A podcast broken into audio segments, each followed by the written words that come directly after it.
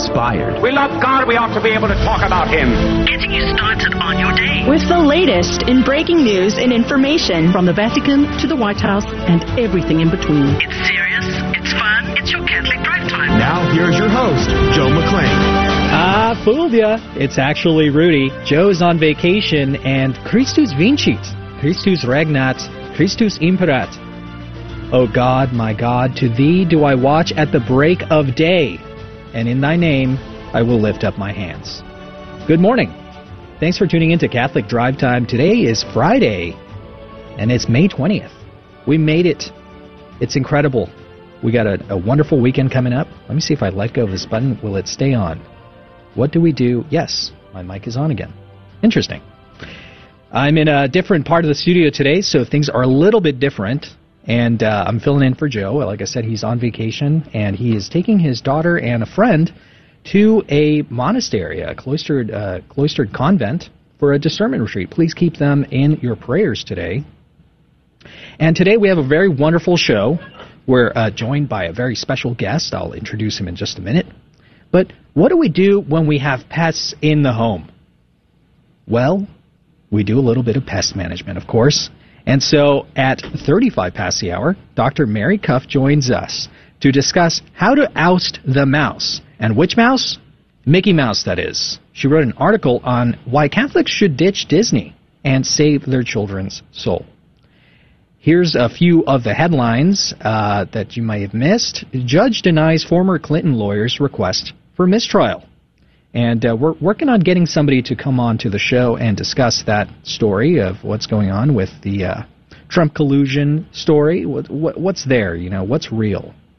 Uh, here's another one. Congress sends 40 billion aid pack, 40 billion dollar aid package for Ukraine to Biden, and he's expected to sign that. And Oklahoma passes a massive pro-life bill that bans nearly all abortions from the point of fertilization. That's uh, modeled after Texas, but I'd say this is a better pro-life legislation. What do you say, Brent Haynes? Well, good morning. Glad to be here.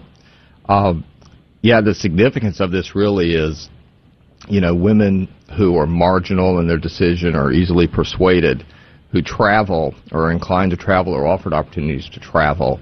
Um, it's one thing just to travel a few miles across a border to a state where abortion is legal.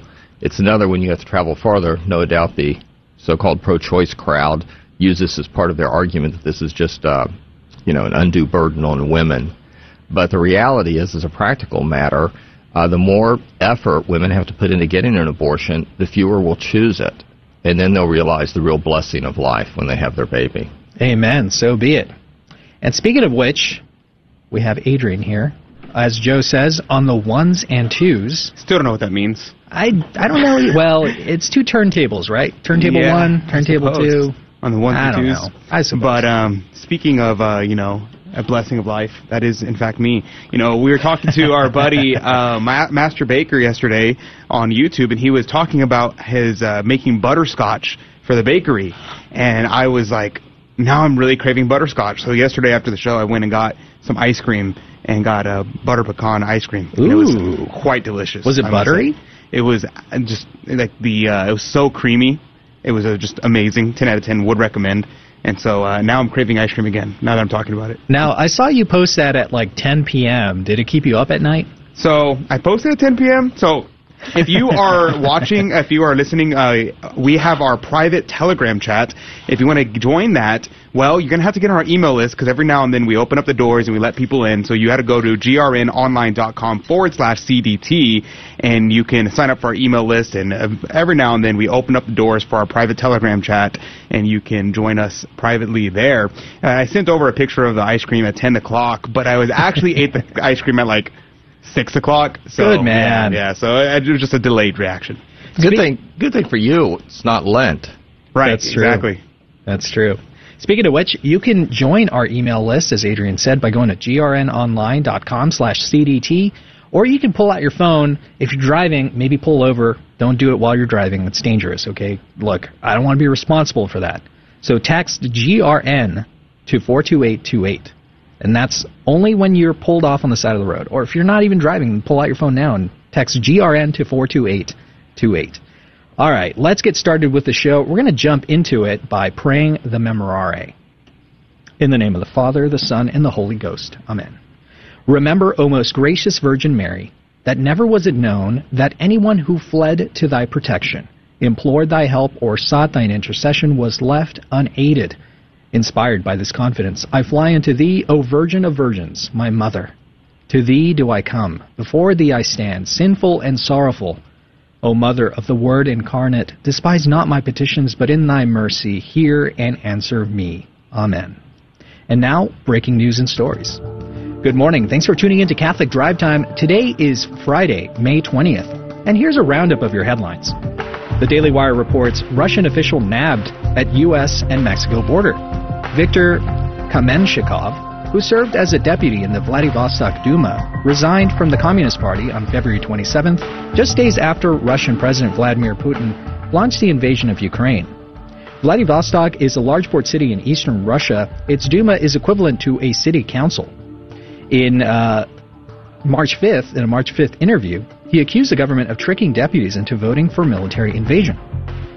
Reuters reports Canada to ban Huawei ZTE 5G equipment, including joining Five Eyes allies.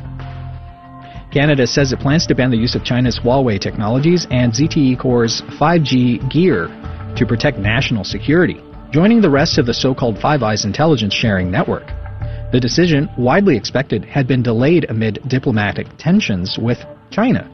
The rest of the Five Eyes network, which consists of Canada, the United States, Britain, Australia, and New Zealand, has already banned the equipment. Washington Examiner reports Mike Lee introduces bipartisan bill to break up Google ad business. The Competition and Transparency in Digital Advertising Act, introduced by Senator Mike Lee from Utah, would ban online companies with more than $20 billion in digital ad revenue annually from participating in more than one part of the digital advertising process. The bill would affect Google and possibly Amazon. Google, which is the most visited website in the United States with billions of users worldwide, controls two of the biggest third party ad companies on the internet. And Google's subsidiary, subsidiary YouTube, accounts for 43% of the online video marketing uh, on the platform. And the AP reports McDonald's era in Russia coming to a close, all restaurants sold. McDonald's is selling all of its restaurants in Russia 30 years after the burger chain became a powerful symbol of easing Cold War tensions between the United States and the Soviet Union. The company shuttered hundreds of locations in March after Russia invaded Ukraine, which has cost McDonald's about $55 million per month. On Monday, McDonald's announced it would sell these stores and leave Russia. An existing McDonald's licensee, Alexander Govor, who operates 25 restaurants in Siberia of all places, has agreed to buy McDonald's 850 Russian restaurants and operate them under a new name. And those were your headline news this morning. God love you. The saint of the day is a Franciscan saint because, you know, I just, you know, Joe's gone. I got to do something nice for him, so I'm going to do a Franciscan saint today. So the saint of the day is Saint Bernardine of Siena, born in September 8th, 1380. He was the greatest preacher of his time, journeying across Italy, calming strife-torn cities, attacking the paganism he found rampant. He attracted crowds of 30,000 people following St. Francis of Assisi's admonition to preach about vice and virtue, punishment and glory. Compared with St. Paul by the Pope, Bernardine was a keen institution, had a keen institution, intuition of the needs of the time, along with a solid holiness and boundless energy and joy. He accomplished all this despite having a very weak and hoarse voice, miraculously improved later because of his devotion to Mary. When he was about 20 years old, the plague was at its height in his hometown of Siena. Sometimes as many as 20 people died in one day at the hospital. Bernardine offered to run the hospital, and with the help of other young men, he nursed patients there for four months. He escaped the plague, but was so exhausted that a fever confined him for several months. He spent another year caring for a beloved aunt whose parents had died when he was a child. And at her death, he began to fast and pray to know God's will for him. At the age of 22, he entered the Franciscan order and was ordained two years later. For almost a dozen years, he lived in solitude and prayer, but his gifts ultimately caused him to be sent to preach. He always traveled on foot and sometimes speaking for hours in one place, then doing the same in another town. Especially known for his devotion to the holy name of Jesus, Bernardine devised a symbol, the IHS, the first three letters of the name of Jesus in Greek, and Gothic letters on a blazing sun. This was to displace the, the superstitious symbols of the day, as well as the insignia of factions. For example, Guelphs and Ghibellines, the devotion spread and the symbol began to appear in churches, homes, and public buildings. Opposition arose from those who thought it was a dangerous innovation. Three attempts were made to have the Pope take action against him, but Bernardine's holiness, orthodoxy, and intelligence were evidence of his faithfulness. The general of the Friars of the Strict Observance, a branch of the Franciscan order, Bernardine strongly emphasized scholarship and further study of theology and canon law. When he started there, there were 300 friars in the community. When he died, there were 4,000. He returned to preaching the last two years of his life, dying while traveling. He died on May 20th, 1444. Saint Bernardine of Siena, pray for us. Praise be to God in all things. The gospel today comes from the book of John, chapter 15, verses 12 through 17. Jesus said to his disciples, This is my commandment. I love one another as I love you. No one has greater love than this, to lay down one's life for one's friends. You are my friends if you do what I command you. I no longer call you slaves, because a slave does not know what his master is doing. I have called you friends, because I have told you everything I have heard from my Father. It was not you who chose me, but I who chose you, and appointed you to go and bear fruit that will remain so that whatever you ask the Father in my name, he may give you. This I command you love one another. The Gospel of the Lord. Praise be to, praise to you, Lord Jesus Christ. Cornelius a Lapide says, Bestow your kindness and offices of charity upon your neighbors, for you can bestow nothing upon me, but whatsoever ye shall bestow upon them, I shall account as bestowed upon myself as the parent of all. He bids them therefore, out of love of him, that they should love and seek the salvation of all nations, should expend all their faculties and labors upon that work, under, undergo all perils, sustain all persecutions, and lastly, that they should shed their blood for it.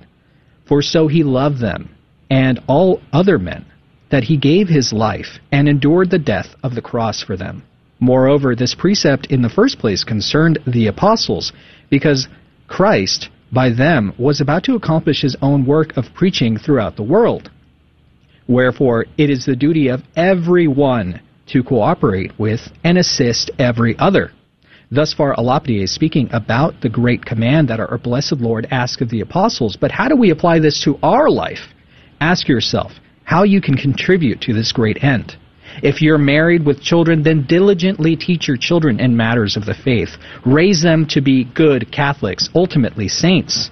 Are you called to a religious life? Then diligently serve the people the Lord has, uh, has appointed to thee, and understand the great duty and influence you have before you. a Lapide continues, Among all the acts and offices of friendship, none is greater than this, that anyone should lay down his life for his friend. This I am about to do for you. Here he's speaking about Jesus, and he continues saying, Who are my friends if ye keep my commandments? We should look at the commandments in this way. On the first tablet, we, we have those that pertain to God Almighty. I am the Lord thy God, who took thee out of Egypt. Thou shalt not take, make any graven image, and thou shalt not take the name of the Lord thy God in vain. And on the second tablet are those that pertain to how we should see our neighbor. If we can successfully carry out the first three, which pertain to God, it shall be easier for us to love our neighbor. For how can it be that someone who does not care for the rights of God say that they love him and also love their neighbor? It's impossible. Be a friend of God today. And who are his friends? Those who keep his commandments. Strive to live them out. They are not inconsequential. They continue to guide us to a more perfect love of God and neighbor. Reach out to your friends today and plant a seed of faith in them. Coming up next, we have What's Concerning Us, followed by our guest segment with Dr. Marie Cuff. Don't go away.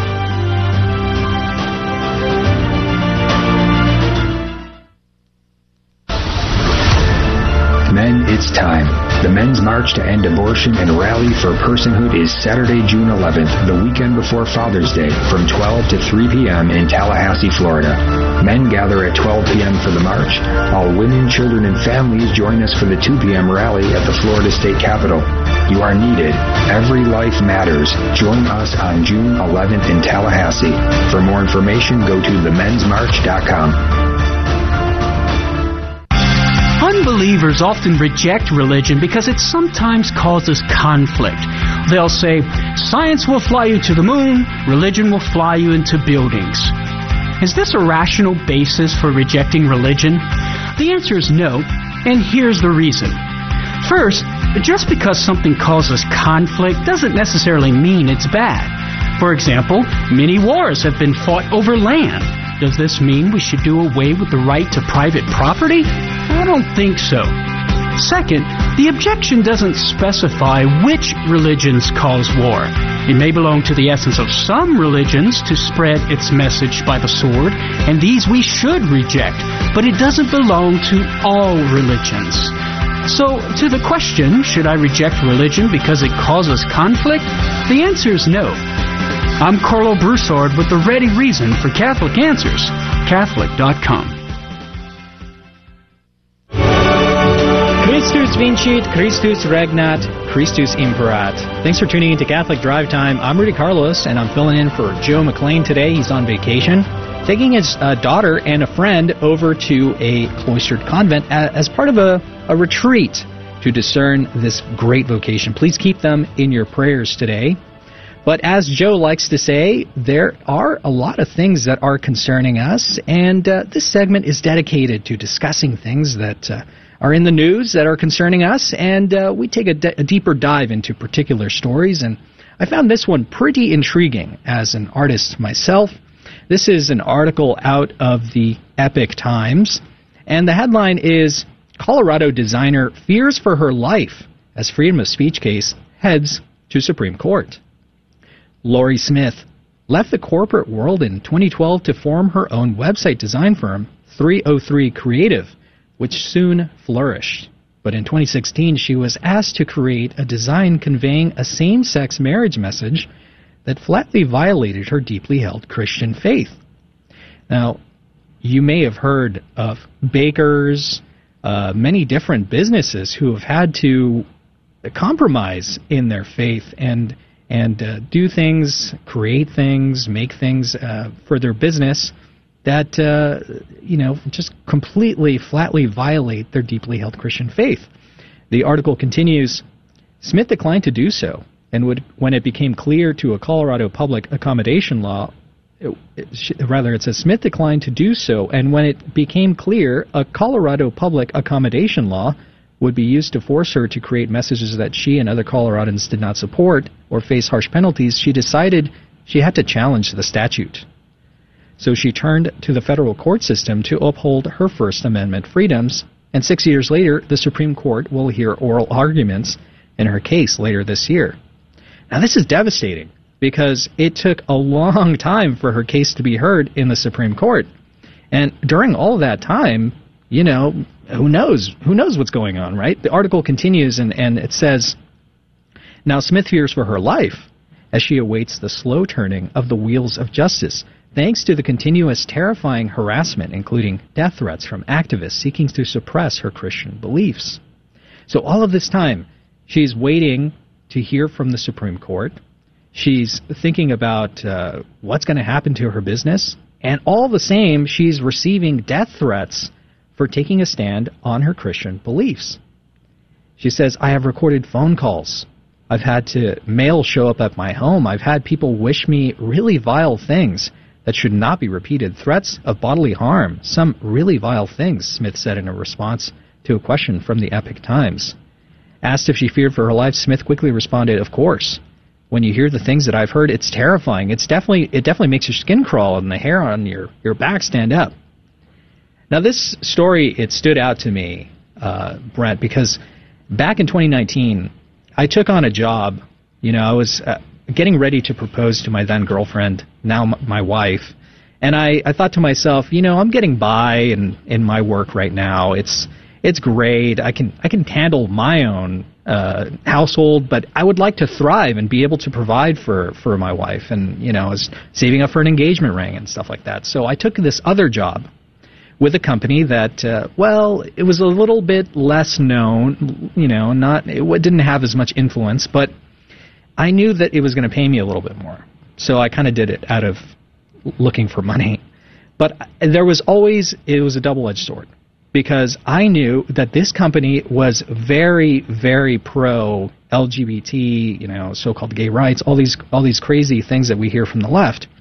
And I knew that as soon as June came, I was going to have to compromise and create things uh, for this campaign that they were going to do. And it was horrible. I, I all the time that I was there, I was there for a, a period of six months leading up to it. It was just a lot of tears and anxiety. I didn't want to compromise. I didn't want to do things that that would uh, compromise my faith or my, my deeply held Catholic beliefs, which ultimately are Christian and uh, and I started praying a lot, and I said, God, please, I, I seek only to do Thy will. Please don't make me do this. Get me out of here. And God is just. God gave me the opportunity to move on to something else and still maintain, you know, stay afloat. It was crazy. But I guess my question is, is you as an attorney, you know, when you hear stories like this, obviously I'm not asking for legal advice, but what do you think people should do in situations where they are are being asked to compromise their faith, just like this graphic designer. About. And, you know, she's very courageous for just exposing herself to the public ridicule and criticism that she gets. Um, the death threats um, are not uncommon. This kind of reaction to Christians in public life is very common. It just doesn't get covered in the news. Uh, you're not the only one to face these issues. I know people at my parish who have talked to me confidentially about the exact same, same kind of pressure you're talking about. Um, there's a corporate corporate uh, a policy uh, that's widespread that promotes certain moral values that are inconsistent with Christian life, and yet if you speak up in say in defense of or in favor of traditional marriage, you're labeled as being discriminatory mm. or being prejudiced. Now, this Lorie Smith case, 303 Creative, will be decided probably by the Supreme Court next year. Uh, this is probably the most important religious freedom case of our lifetime. Wow. Um, the the issue the, what it comes down to is is the government allowed to force people, including Christians, to produce messages, in this case websites, um, to produce messages that involve some sort of creative content. We're not talking about just putting goods on the shelf like baking cakes and putting them out, or putting baking cupcakes and putting them out for customers to come and take off the shelf. We're talking about customized, individualized creative work. So the question that the court will decide is, can the government force people to do that work under the premise of anti-discrimination laws, or does the government have to respect people's individual views? Now, the interesting thing about this case is Lorie Smith and her attorneys at the Alliance Defending Freedom went to the Supreme Court and they asked for the Supreme Court to hear the case on two grounds religious freedom grounds and free speech grounds. Supreme Court turned down the case on religious freedom grounds. This case, which is really a religious freedom case, is going to the United States on free speech grounds. Wow. People might remember Jack Baker from Colorado, the famous baker. Mm-hmm. We won that case, but that was a temporary victory. In that case, uh, uh, Jack, uh, Jack won because um, the government in Colorado, the Human Rights Commission, they articulated openly their blatant discrimination hostility against religion. Yeah. So the message there was just don't articulate it, do it anyway. Well, now Lorie Smith is back. The Supreme Court will probably decide this case straight up and down, one way or the other. A year from now, or a little more than a year from now, uh, we'll know whether or not Christians are able to operate businesses that offer personalized content according to their Christian convictions, or whether they have to get out of the business the way you left your job. Yeah, it's always it boggles the mind, and I, I always think, you know, how did these cases even come to the forefront of the attention of the media or anyone? You know, if I was in the situation, and I, honestly, I thought about it myself, you know, being a freelance photographer, I, I thought maybe if a project like that came around, maybe I wouldn't answer the email. But it seems that uh, the only reason that these things happen is because they take a stand publicly and they say, no, I'm, I'm actually not going to be able to do that for you because of X, Y, and Z reason. Um, would you say that that is how that, that typically happens? That people take a stand publicly and, and they they receive that, or is there anything uh, in the law that says, "Oh, this person didn't respond to me, therefore I have to figure out why"? Well, some of these are test cases. Look at Roe v. Wade, the abortion case. You know that that was a test case. There's nothing wrong with the test case as long as it's real and it's it's on the merits, as long as it's not a hypothetical case. Um, you know, Norma McCorvey really was pregnant. Um, in the these um, creative design cases or these religion and free speech cases, such as uh, Jack Phillips from Colorado and the uh, wedding uh, website designer that's going up, the florist Arlene's Flowers from Washington State, the one that really kicked it all off, uh, Elaine Huguenin or Huguenin, if, however, mm-hmm. I hope I'm saying her name properly one way or the other, in New Mexico. She was a wedding photographer. Um, what happens ultimately is, you know, somebody contacts the business and businessmen and women, they respond, you know, to their inquiries because they're trying to run their businesses.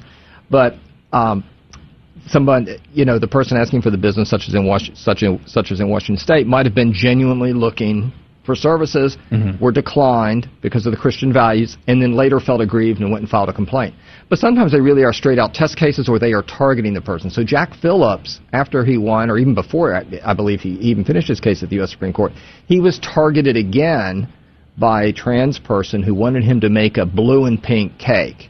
You know, uh, blue and pink symbolizing the obvious, you know, male, masculine and feminine traditional notions, and the cake was supposed to symbolize, you know, blue and pink, one color on the inside, another color on the outside. Clearly, uh, a cake conveying a message. Now, the person who requested that cake, an attorney. Oh wow! So, you know, they knew what they were doing when to yeah. get their pronoun right Rudy, so I'll just call them they.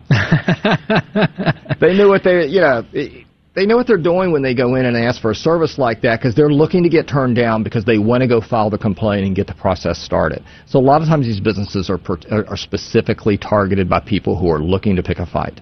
Yes, and then you know, in response, their businesses are destroyed. I mean, think of all the legal costs that people have to go through. And as artists, you know, when I was an artist, I wasn't I wasn't well off. Most artists I know aren't well off uh, unless you're trafficking or uh, you know, trafficking money and selling fine so-called fine art. You know, that's a, a whole different story altogether. But uh, these people aren't well off, and when they're targeted this way, their business oftentimes just goes out because they have to pay for their legal fees to defend themselves. Well, even if they don't, uh, you know, Elaine's photography in New Mexico, she lost that case. The United States Supreme Court, the, the you know, the court in New Mexico, the Supreme Court in New Mexico ultimately said, you can have your religious beliefs, you can think what you want, but when you go out and participate in commerce, the price of citizenship is to compromise your your religious beliefs in terms of your activity. You, you see, these advocates on the other side, they want to limit us to the four walls of the church. They want to limit us to the thoughts inside our head. They don't want us to be able to act on our religious beliefs. So Elaine's photography went out of business, as far as I can tell. Wow. Um, yeah, uh, Sweets by Melissa in Oregon, out of business. Um, you you just you that's the point of this case going up to the U.S. Supreme Court uh, from Colorado on the web, website design is can the government force you either to compromise your Christian beliefs by engaging in personal creative work that you don't believe in, to convey a message you don't believe in, that you think is morally wrong? Um, or are you free to just say no to those customers and let them go elsewhere? Um, so it's not just a matter of bankrupting businesses because of legal fees, and a lot of times they get good Christian lawyers who are out there representing them pro bono, such as the Alliance Defending Freedom, mm-hmm. And there are others. Um, it's not just a matter of legal fees, it's a matter of can they legally operate. And uh, you know, according to the other side, the other side wants to say no, they can't, not unless they not unless they give in. It always baffles the mind, you know, the, the leftists tend to think of themselves as really altruistic and very open and and so open that their mind falls out of their heads, but uh, when you look at their actions, you really see that really they're not uh, they're not as benevolent as they seem.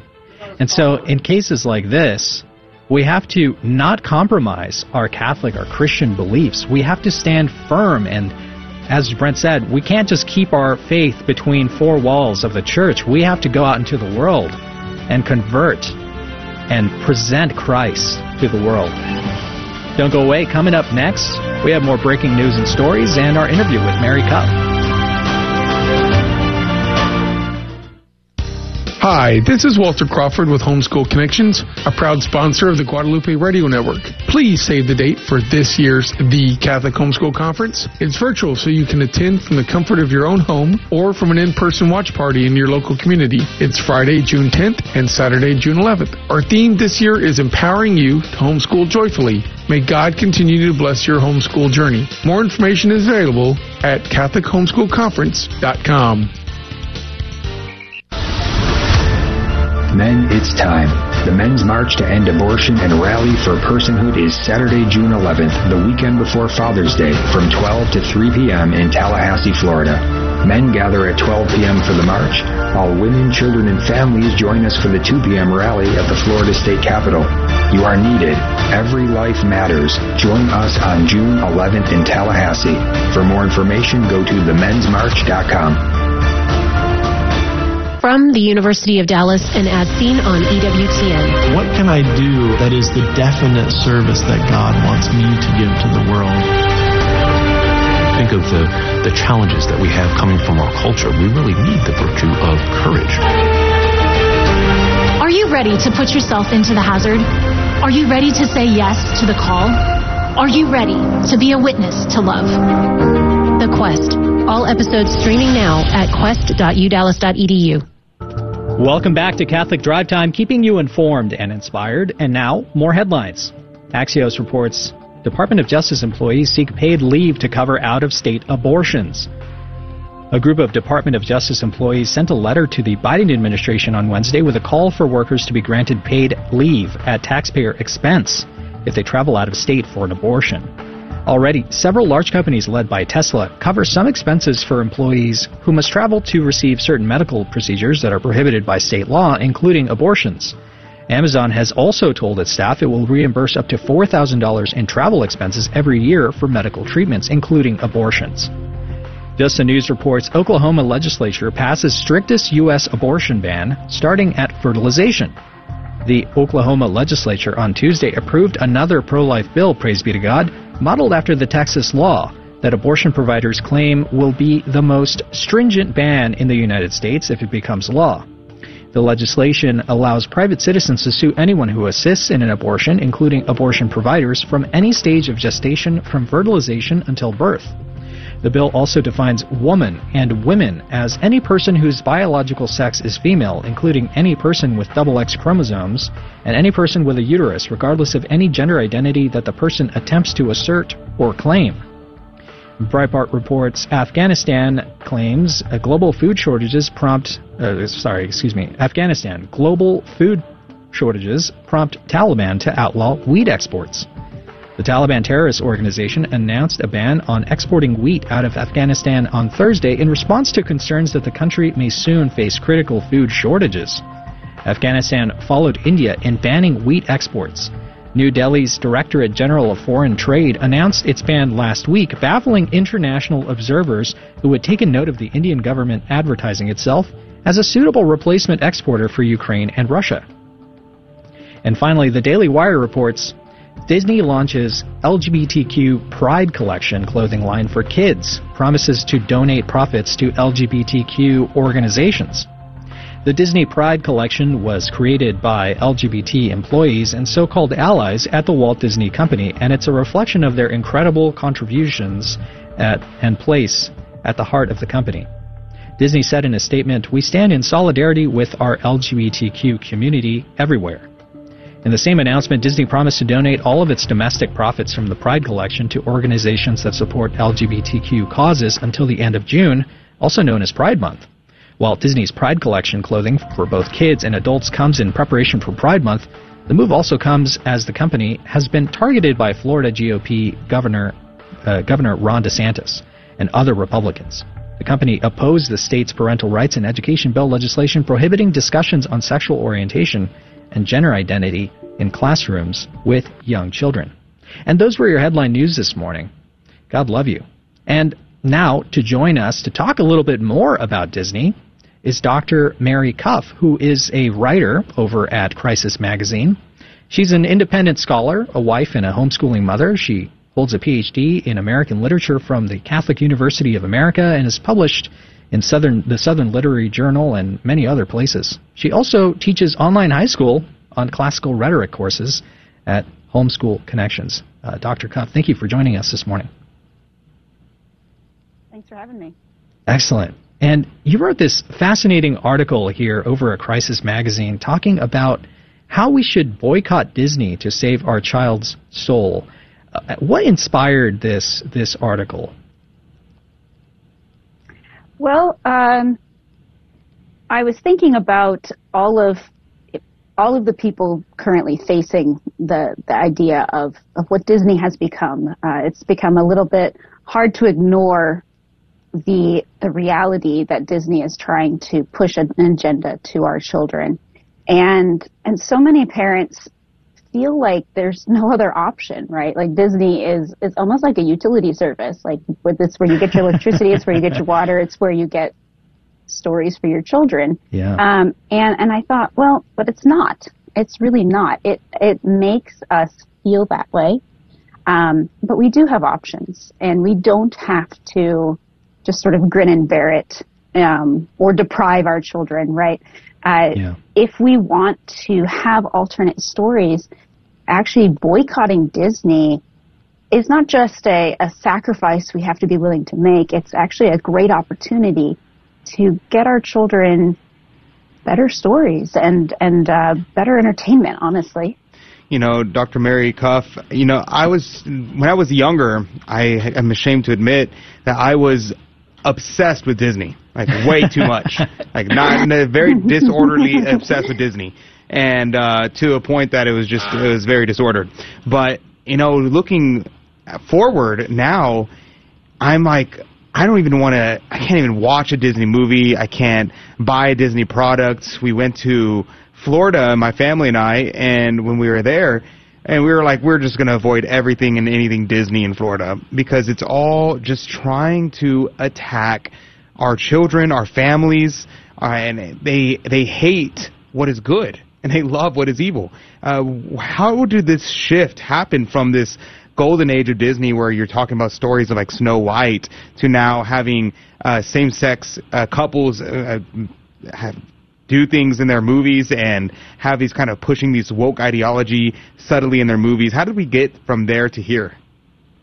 Well, unfortunately, it's been going on longer than we'd care to admit. Um, I mean, I I did my fair share of Disney as a kid too. I mean, I think every every kid growing up in the '90s fell in love with the, the what's called the Disney Renaissance, right? The, all the Yeah. movies that we think of, the classic Disney princesses and Aladdin and all that, but behind those movies, which we think of as much more innocent compared to the very overt stuff that's that's uh, in movies now, those movies were already beginning to pave the way. If you think of any of the songs, really, and you attach it to a modern identity politics headline, it kind of the, these the songs in the classic Disney movies were getting us to think about love in very sort of flat, modern, secular ways. Hmm. Um, they took these stories that are ancient stories um, of our of our culture that are great stories, and they change them slightly.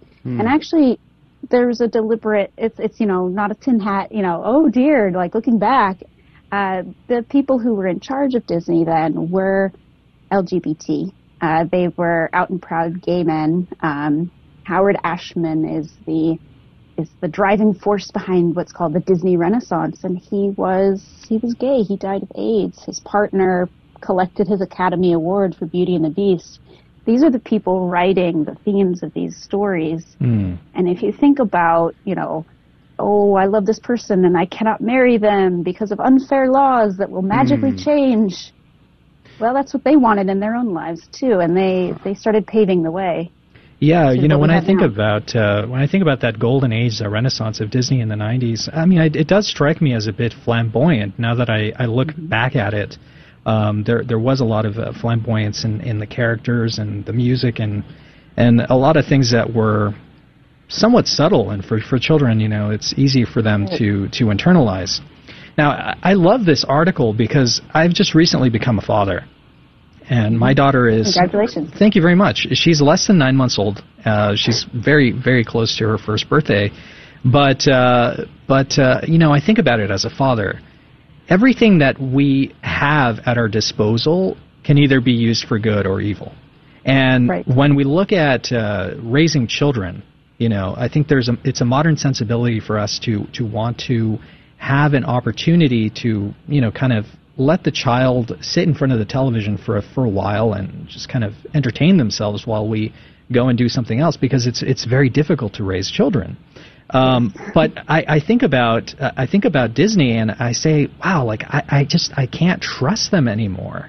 And I love what you say in this in this article that boycotting Disney shouldn't be a sacrifice. It, it shouldn't be um, a sacrifice. We shouldn't view it as like, oh, it's it's hard. Instead, we should view the boycott as a great good in itself. In other words, to lead with virtue. So, what is the good that, that we can benefit by by ousting the mouse? You know, this is this obviously is going to be very hard for certain parents to do. Well, so yes, it will be hard. Um, parents who who want to still, you know, find quality entertainment for their kids, you know, let them have a little bit of of screen time, are going to have to do a little bit more legwork. Um, but the the great benefit is is that there are amazing stories out there that Disney has sort of hidden uh, because you know we, we think of them as the place to go for stories, but there are beautiful stories written for children, uh, designed for children that we can introduce our children to. Um, take The Little Mermaid, for instance. The original story is about um, a mermaid who doesn't have an immortal soul because she's not human, and she learns about what souls are. And the whole story is her trying to find one and to get one because she, she wants a soul. Um, is that in Disney? No. but it's an amazing story. It's beautiful. Um, and it, it has these themes in it that really resonate, not just with, you know, oh, this is a powerful story, but with what we're trying to teach our children. And so dumping the mouse and going back to the stories the way that our ancestors told them, our ancestors who had our same or very similar desires for our children. This is this is an opportunity to to reconnect with beauty and with stories that actually support what we want our children to have. Yes. Well, we're up against a break. Sorry, my mic went off. We're up against a break here, but uh, coming up next, we're going to continue our conversation with Dr. Mary Cuff. Please hold on, and we'll be right back.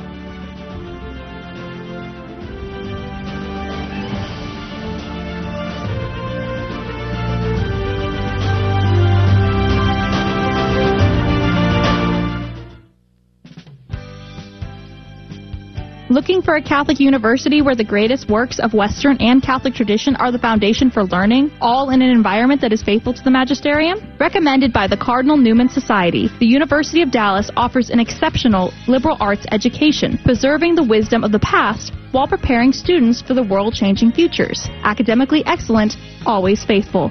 Apply today at udallas.edu. Men, it's time. The Men's March to End Abortion and Rally for Personhood is Saturday, June 11th, the weekend before Father's Day, from 12 to 3 p.m. in Tallahassee, Florida. Men gather at 12 p.m. for the march. All women, children, and families join us for the 2 p.m. rally at the Florida State Capitol. You are needed. Every life matters. Join us on June 11th in Tallahassee. For more information, go to themensmarch.com. Hi, this is Walter Crawford with Homeschool Connections, a proud sponsor of the Guadalupe Radio Network. Please save the date for this year's The Catholic Homeschool Conference. It's virtual, so you can attend from the comfort of your own home or from an in-person watch party in your local community. It's Friday, June 10th and Saturday, June 11th. Our theme this year is empowering you to homeschool joyfully. May God continue to bless your homeschool journey. More information is available at CatholicHomeschoolConference.com. Praise be to Jesus Christ. Welcome to Catholic Drive Time. Thanks for tuning in.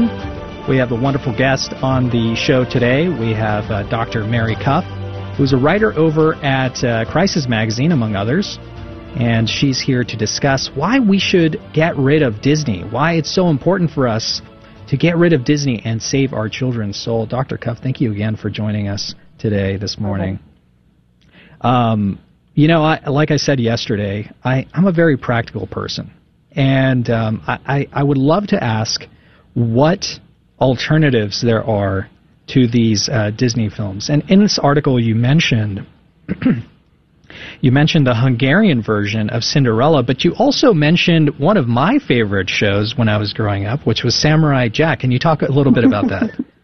my kids love Samurai Jack. Um, I didn't know about it growing up, but it's it's these these old sort of forgotten shows that are are not really mainstream anymore. They don't have merchandise connected to them. You know, people aren't making tons of money off of these shows anymore, but they're they're just gems. Uh, they're stories that that teach virtue. One of my favorite episodes of of Samurai Jack. I watch it with my kids, and we talk about the themes. Uh, there's these kids that have gotten um, sort of mind trapped by this demonic music that is um, this way of the the evil the, the evil villain of the show Aku. Um, it's his it's his way to trap these children and turn them into his mind slaves. And Samurai Jack, this sort of ancient warrior who's been zapped to the future, ends up battling these these microphones and, and boom boxes to save these children and I was like, What? How did how did this get allowed in in modern television? But it's it's cool yeah. and it's fun. You know, that's very interesting because one thing that I noticed is that, you know, stories about people are kind of a, a rarity stories about mm-hmm. great people and I'm thinking of like wouldn't it be so cool to have like a a TV series about King Saint Ferdinand and things like that? Like that'd be so amazing. But instead we get all these stories about animals anthropomorphizing animals and uh, of course you know Aesop's fables all those things existed before and they involved uh, animals that kind of had human elements to them. But I feel like in Disney the anthropomorphizing of animals has led to almost an egalitarianism where we see animals as humans and humans equivalent to animals. Oh, we gotta. It, dogs have feelings. Animals have uh, have emotions and interior lives, and so it leads to all these other errors that we have. And I'm thinking of most clearly in Tarzan, whenever the song "Be You'll Be in My Heart," whenever they says why can't they understand the way we feel? They just don't understand what they can't explain. I know we're different, but deep inside us, we're not that different at all. And it's basically saying that monkeys and humans, or I guess gorillas, gorillas and humans are the same. Ultimately, we are mostly the same. Uh, so, what kind of, what do you say about this? That kind of this whole thing right here. Well, the the joke with the uh, with the movie uh, Inside Out is now emotions have emotions for Disney, and yes, I, I think that's very true. Where we we've sort of Disney has flattened things out and made it so that that kids can't think about distinctions. Um, um, two of my favorite people in the world, J.R. Tolkien and C.S. Lewis, they saw this coming early with Snow White, actually, and they were very grumpy about that movie. It, they saw it as talking down to children, talking down to the viewers, and they said, wait a minute, like, Western storytelling, even Western storytelling for kids traditionally has challenged us. It has, it has made distinctions. It's made those hard differences between right and wrong. And so many times in Disney movies, the villains are just misunderstood or need to learn or, you know, it, that can be true, but sometimes evil is evil and must be defeated. Um, and, and so you know, stepping away from Disney, we could try to find that again. Uh, whereas, yeah, the, the, the over, over equating everything with everything that Disney has done, you know, we, we get kids who are, don't want to eat chicken because oh one of my favorite Disney characters is a chicken. I mean I I had that problem as a kid. I was very sad learning where meat came from because all my favorite characters were animals. Not that we can't have stories about animals, but yeah, it it gets overdone. Yeah. Dr. Cuff, um, you mentioned earlier how uh, you know Disney's uh, writers and songwriters and scriptwriters began changing stories and planting mm-hmm. ideas and songs and how this has been going on for a long time. Our listeners um, who aren't aware might be interested to know you actually wrote an article about this. It's still on the Crisis Magazine website where the title is Disney has been corrupting kids for decades, where you give a few more examples. And uh, the, the uh, you know, historically, you know, American parents were able to or thought they could trust Disney as a family-friendly entertainment company, and parents weren't scrutinizing uh, Right. the content that their children were were uh, consuming, and so your article does a very good job of giving examples of where screenwriters and and songwriters were planning, and this is key, very subtle messages, subtle enough that very young children would absorb these ideas uncritically because young children aren't capable of very critical thinking. Meanwhile, parents are busy and they don't think that they have to scrutinize uh, what their children are watching and listening to if on the surface it seems acceptable and it's coming from a company like Disney. Disney. So um, it's good to see that you know somebody with you know with your credentials has gone out there and started to dis, you know discuss how this has really been going on for decades and it helps explain how we got where we are today, where parents in many uh, places around the country are in open rebellion against their school boards. Right, and I, I call this Disney morality. It's, uh, you know, I'm sure some of them knew exactly what they were doing. Some of them were just, you know, well-intentioned, not very good thinkers. But every step of the way has been paving the way towards where we are now. And, you know, my parents' generation, not knowing what was around the bend, you know, they could have us watch Tarzan and just think, oh, you know, it's cute. But, you know, this, you know, don't judge us. We love each other. You know, we need each other. You know, one day people will understand sort of message that Disney's been giving us for going on 40 years now. Wow. Now you see in this cultural context, children hear that. Their parents tell them this is a cute love story, and then they see at school teachers saying, We love each other, don't judge. And what are they supposed to do? They're supposed to have a consistent message, and, and they're getting one. It's just not the one we want them to have. That's an excellent take. And, you know, to, to really bring this home, you know, what was uh, being said in the 90s was very subtle in comparison to the things that are out today that Disney is promoting.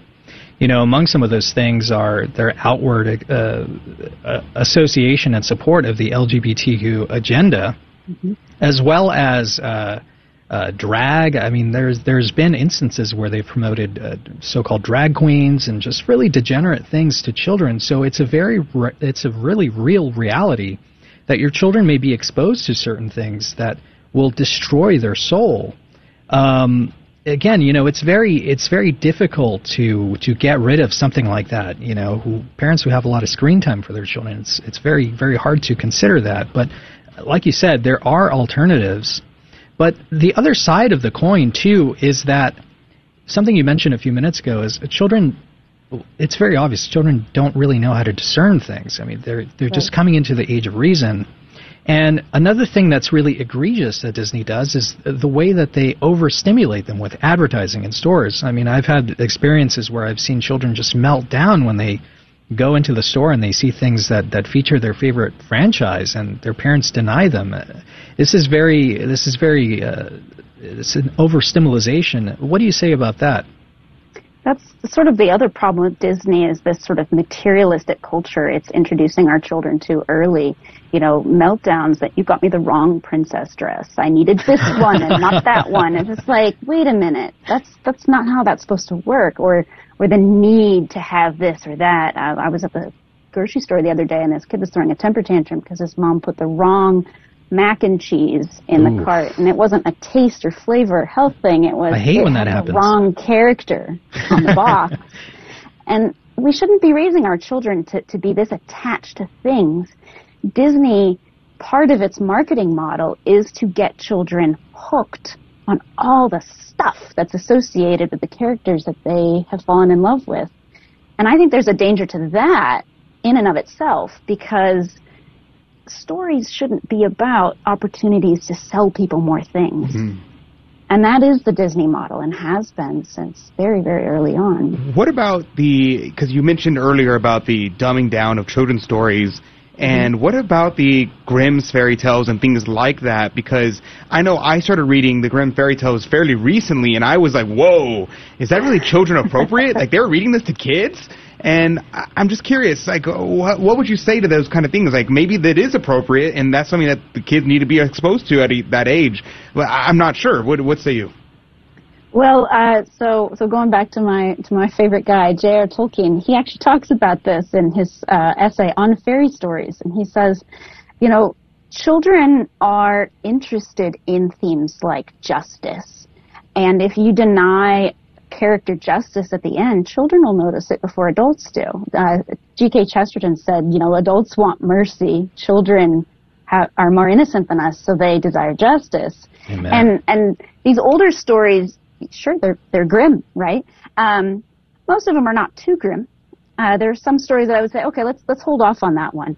But we're introducing our children to stories because we want them to grow up, not because we think that they deserve to sort of sit in this fantasy land that will get harshly broken up at some point. Yeah, the world isn't like that, kids. Um, and so I introduce my kids to stories that, that have themes that Disney would say, oh, you know, we, we can talk about gay stuff, but let's not talk about death, right? It's like, no, let's talk about death because my children have had friends who have died. We need to start talking about stories that have real things in them. Yes, and the kids can handle it, you know? They can. They really do. They think of how many things they memorize about a particular franchise. They can handle these things. So maybe it's time to consider that. Uh, Dr. Cuff, thank you so much for joining us today and discussing why we should consider getting rid of Disney and saving our children's soul. That's going to wrap us up for the first hour. But we're going to be back with more breaking news, good news story, and our game show, Fear and Trembling. Don't go away, there's more Catholic Drive Time on the way.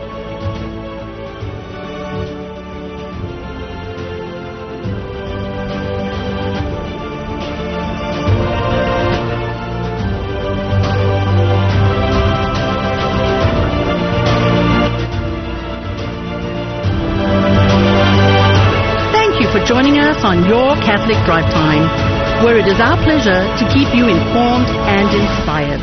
Join us Monday through Friday at the same time, right here on your favorite Catholic radio station. Don't forget to connect with us. Just go to facebook.com forward slash Catholic Drive Time. Again, that's facebook.com forward slash Catholic Drive Time. Be sure to share more than just us today. Share Jesus with everyone you meet. Bye now, and God love you.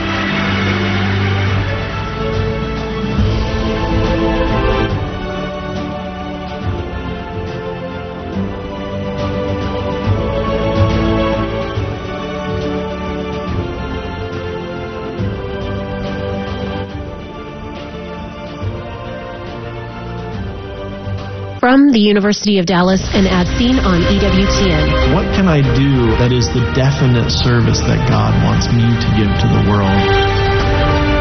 Think of the, the challenges that we have coming from our culture. We really need the virtue of courage. Are you ready to put yourself into the hazard? Are you ready to say yes to the call? Are you ready to be a witness to love? The Quest. All episodes streaming now at quest.udallas.edu.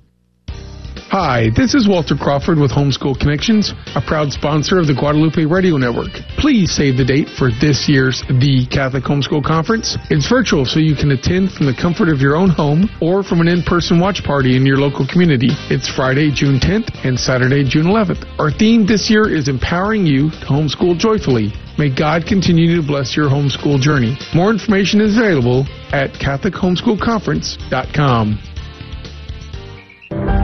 Men, it's time. Moral relativism is growing and the soul of our nation is at stake. Nowhere is it more manifestly obvious than with the daily ongoing mass murder of abortion. As leaders, protectors, and providers, we must go first in facing reality, taking responsibility, repenting for what we've done and haven't done, and resolving to do more. The opportunity is before us on Saturday, June 11th the weekend before Father's Day in Tallahassee, Florida. We'll be gathering at 12 p.m. and embarking on a four mile march of prayer and sacrifice that will culminate in a 2 p.m. rally at the Florida State Capitol. We welcome all women, children, and families to join us in standing up for the personhood of the preborn at the 2 p.m. rally. We're also hoping Governor Ron DeSantis will join us and assure us that he will lead on life. Join us. Hi, I'm Von Greta from the University of St. Thomas Houston Graduate Admissions, and you're listening to AM 1430 KSHJ Houston, part of the Guadalupe Radio Network. Radio for your soul.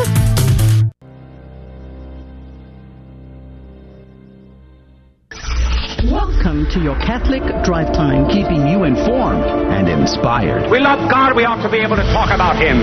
Getting you started on your day. With the latest in breaking news and information from the Vatican to the White House and everything in between. It's serious, it's fun, it's your Catholic Drive Time. Now, here's your host, Joe McClane. Christus vincit, Christus regnat, Christus imperat, and I bet you're wondering, where is Joe McClane this morning?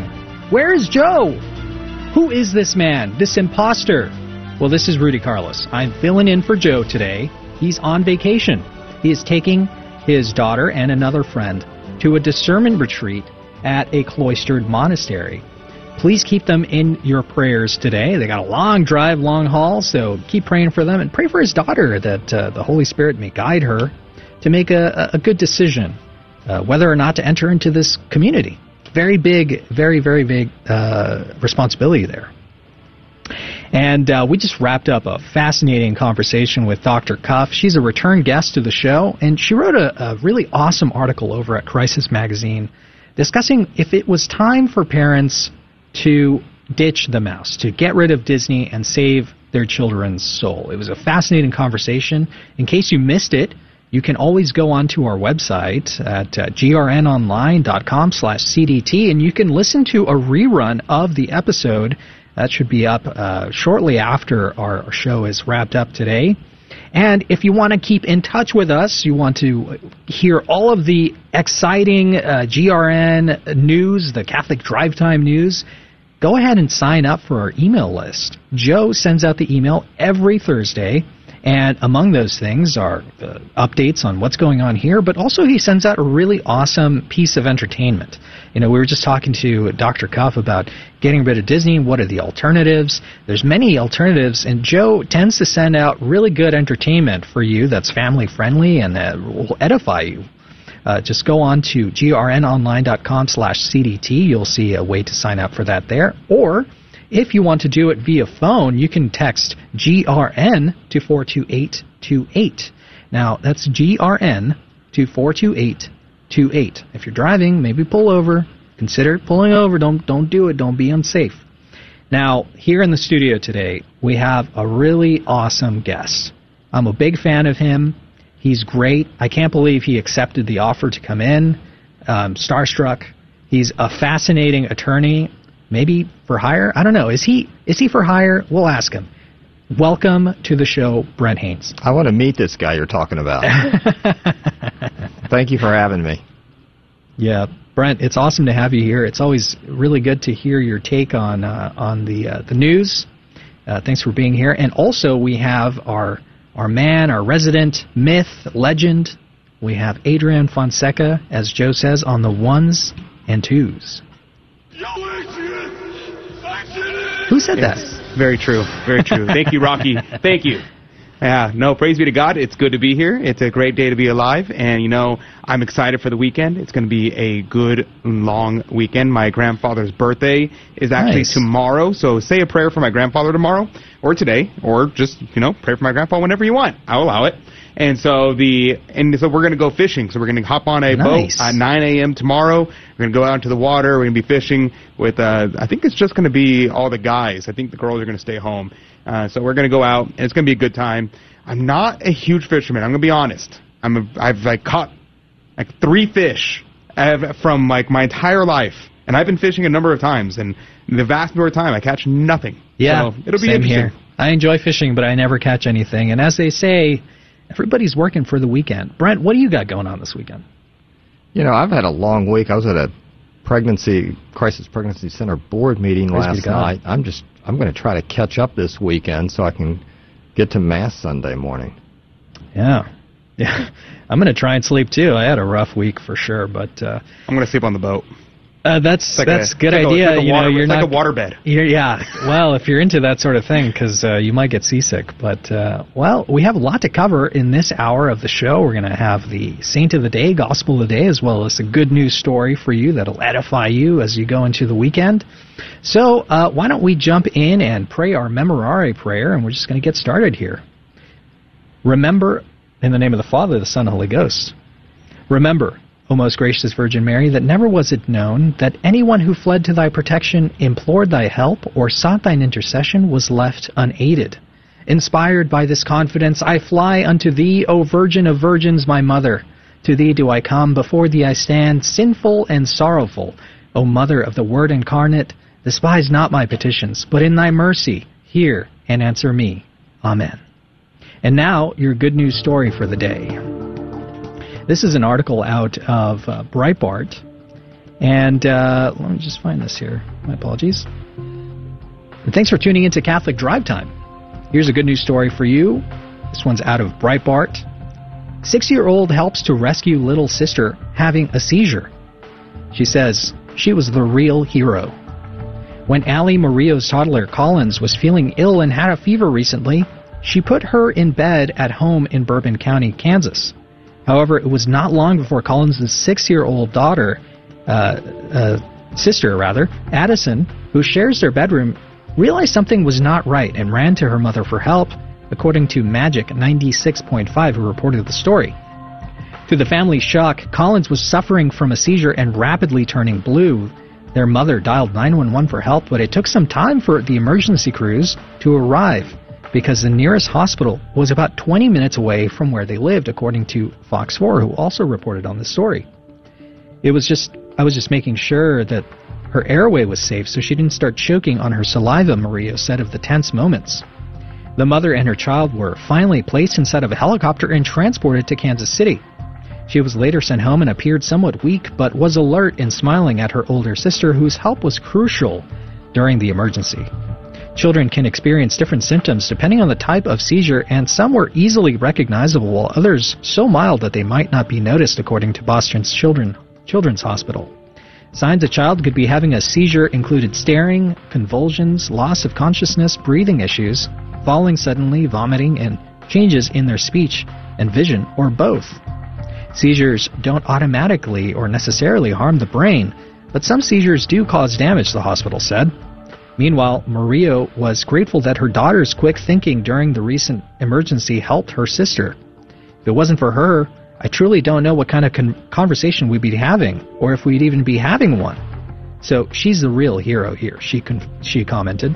Social media users praised the little girl, one person writing, How can I send her a cape? She's a hero. She was a guardian angel, another said. And that's good news. God love you. The saint of the day is Saint Bernardine of Siena. He was born in September 8th, 1380, and he was the greatest preacher of his time, journeying across Italy, calming strife-torn cities, and attacking the paganism he found rampant. He attracted crowds of 30,000 people following St. Francis of Assisi's admonition to preach about vice and virtue, punishment and glory.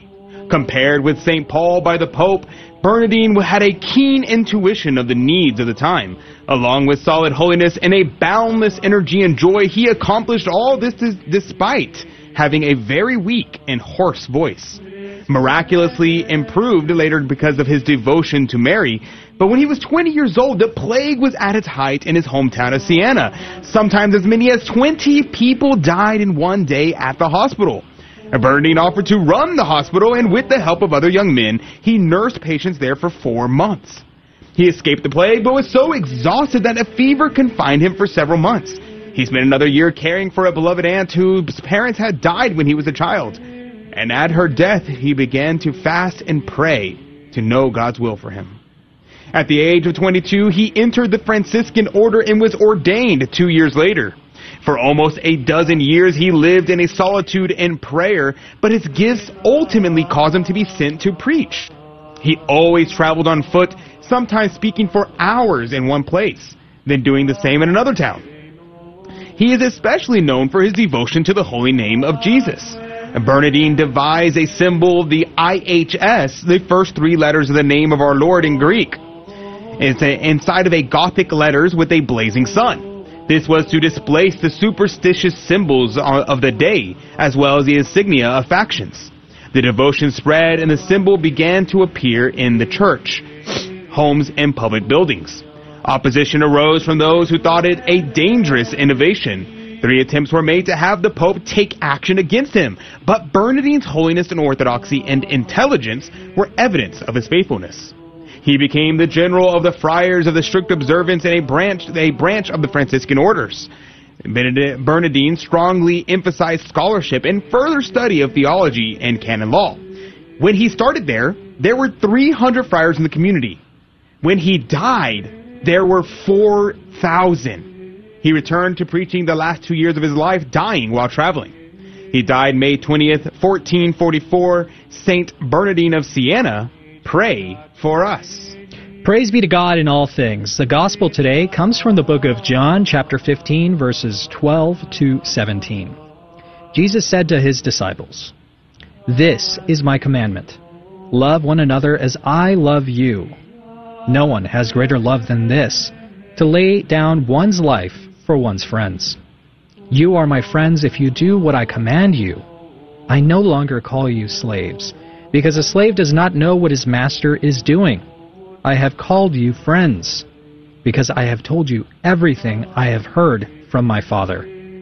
It was not you who chose me, but I who chose you, and appointed you to go and bear fruit that will remain, so that whatever you ask of the Father in my name, he may give you.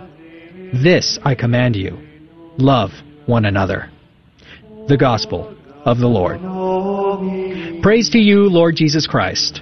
Cornelius a Lapide says, Bestow your kindness and offices of charity upon your neighbors, for you can bestow nothing upon nothing upon me. But whatsoever you shall bestow upon them, I shall account as bestowed upon myself as the parent of all.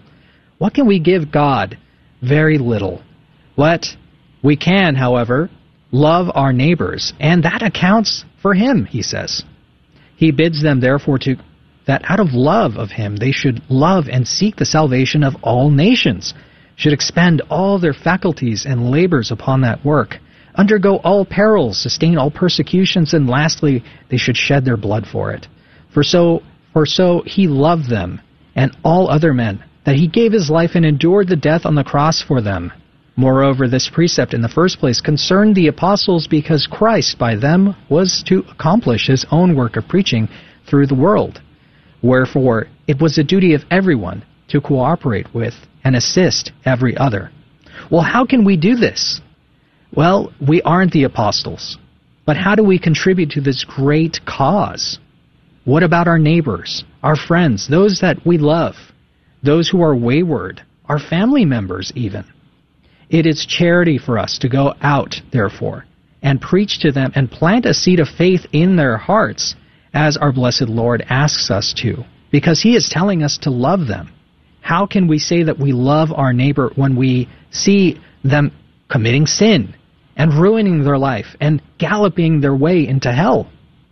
Despite the fact that they may live an interior life and they may not affect much on the outside, the fact is is that they are losing their soul. And Christ, our blessed Lord, asks us to go in charity and share the good news with them. What about families? Well, we just talked to, with uh, Dr. Cuff. If you are a parent, how do you contribute to this end? You are married with children, then diligently teach your children, raise them in the matters of faith. If you're a priest listening to our show, understand the influence that you have, this great duty that you have to serve the people that God has entrusted into your hands. This is how you can contribute to loving thy neighbor, understanding the great duty you have before you. Adrian, what did you find? Uh, yes. So normally I talk about Cornelius Lapide, but uh, I'm going to mention something from Thomas Aquinas. Um, I don't have a lot of time. He says, "Greater love has no man than this, that a man lay down his life for his friends." He says, uh, St. Thomas says, here he shows the efficacy of love, which is that one undergo death for his friends. This is a sign of the greatest love. Yet one could object that it is considered to be a sign of a greater love when someone lays down his life for his enemies, as Christ did. But God shows his love for us in that while we were yet sinners, Christ died for us. And St. Thomas responds to this objection. He says, well, we should answer that Christ did not lay down his life for his enemies, so that they would remain his enemies, but to make them his friends. Or one could say that he laid down his life for his friends, not in the sense that they were friends who loved him, but rather they rather were those whom he loved. Is it clear that the sign of the greatest love is to lay down one's life for one's friends? This is so because there are four lovable things to be put in order, and this is very important. And last thing I'll say, uh, the four things that are lovable in order is God first, our own souls second, our neighbor third, and our body fourth. And there's much to be said about that. Maybe we can discuss during the after show. But just keep that in mind today that the four things that we are to love is God, our own soul, our neighbor, and then our body in that order. Praise be to God. It's time to play our game show, Fear and Trembling. And perhaps you could win the prize this week. Prizes are at stake, and we draw the prize today, but first we need a caller. 1 877 757 9424. You don't have to know the answers. I ask Brent and Adrian, and you get to pick who's right or who's wrong. 877 757 9424. Coming up next.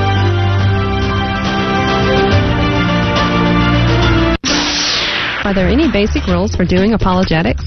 1 Peter 3:15 says, "Always be prepared to make a defense. Always be prepared," scripture tells us. How can we always be prepared to make a defense of our faith?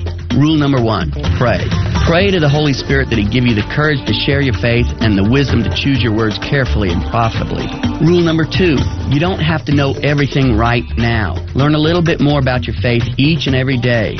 Read scripture, read the catechism, listen to apologetics tapes, listen to Catholic radio. Learn a little bit at a time. Rule number three, Luke 5 verse 10. Do not be afraid, henceforth you will be catching men. Jesus said this to Peter, but he's also saying it to us. Will you make mistakes and get into tight spots when you start sharing your faith with others? Yes, of course you will. But Peter made mistakes and he got into tight spots. Yet Jesus told Peter not to be afraid. Why? Because if we are sincere in our desire to share the truth with others, to share Jesus Christ with others, then Jesus will find a way to make good come from even our mistakes. Rule number four. Always view a question about your faith or even an attack on your faith as an opportunity. An opportunity to share the truth. Rule number five. Don't get frustrated. Catholics often get frustrated by what I call the doctrinal dance. You get asked about purgatory, Mary, the Pope, the sacraments, all in rapid fire succession. Before you can answer one question, you're asked another, then another. Just keep bringing the discussion back to one topic until you've said all you want to say, then move on. Rule number six, never be afraid to say, I don't know when asked a question about your faith. Don't try to wing it. However, always follow I don't know with, but I will find out and get back to you, and make sure you do. A beacon of truth in a troubled world. This is the Guadalupe Radio Network, radio for your soul. Welcome to another round of Fear and Trembling, the Catholic Trivia Game Show that helps you work out your salvation by the seat of your pants. It's a 50-50 chance and prizes are involved. Avoid the weeping and gnashing of teeth. Call now to take your shot. 877-757-9424. And now, your host, Joe McClane. I gotcha. This isn't Joe. It's Rudy Carlos, and I'm filling in for Joe. But regardless, we're going to be playing Fear and Trembling. And Joe's going to hate this because he likes to keep this a secret, but I'm about to broadcast it on the radio waves and to all of our viewers and listeners here on our, our social media platforms. Joe has an agenda. Look, he doesn't want me to tell you this. He's got an agenda. And the agenda is that he wants to play the show and pretend like he's the, the you know the you know he's gonna he's gonna be on your side. Actually, no, he's the tricky one. I'm here to defend myself now that Joe is gone. But if you haven't played the game show before, this is how it works. I'm going to be asking a question, and it pertains to the Catholic faith. But I'm not going to ask it to you, dear listener. I'm going to ask it to Brent, and I'm going to ask it to Adrian, one of which is going to be right, and another one is going to be wrong, and it's your choice to figure out who is the imposter, and you, you get to choose the right answer. Uh, joining us on the phone is Paula from Dallas. Good morning, Paula. Hello. Hi, Paula. Have you have you listened to the show before? Do you know how to play this game? Yes. This is my second time playing. Oh, praise be to God. Well, thanks for calling again. We're happy to have you. Now, this week, Paula, we have a very special prize. So, the prize this week is a wonderful rugged rosary.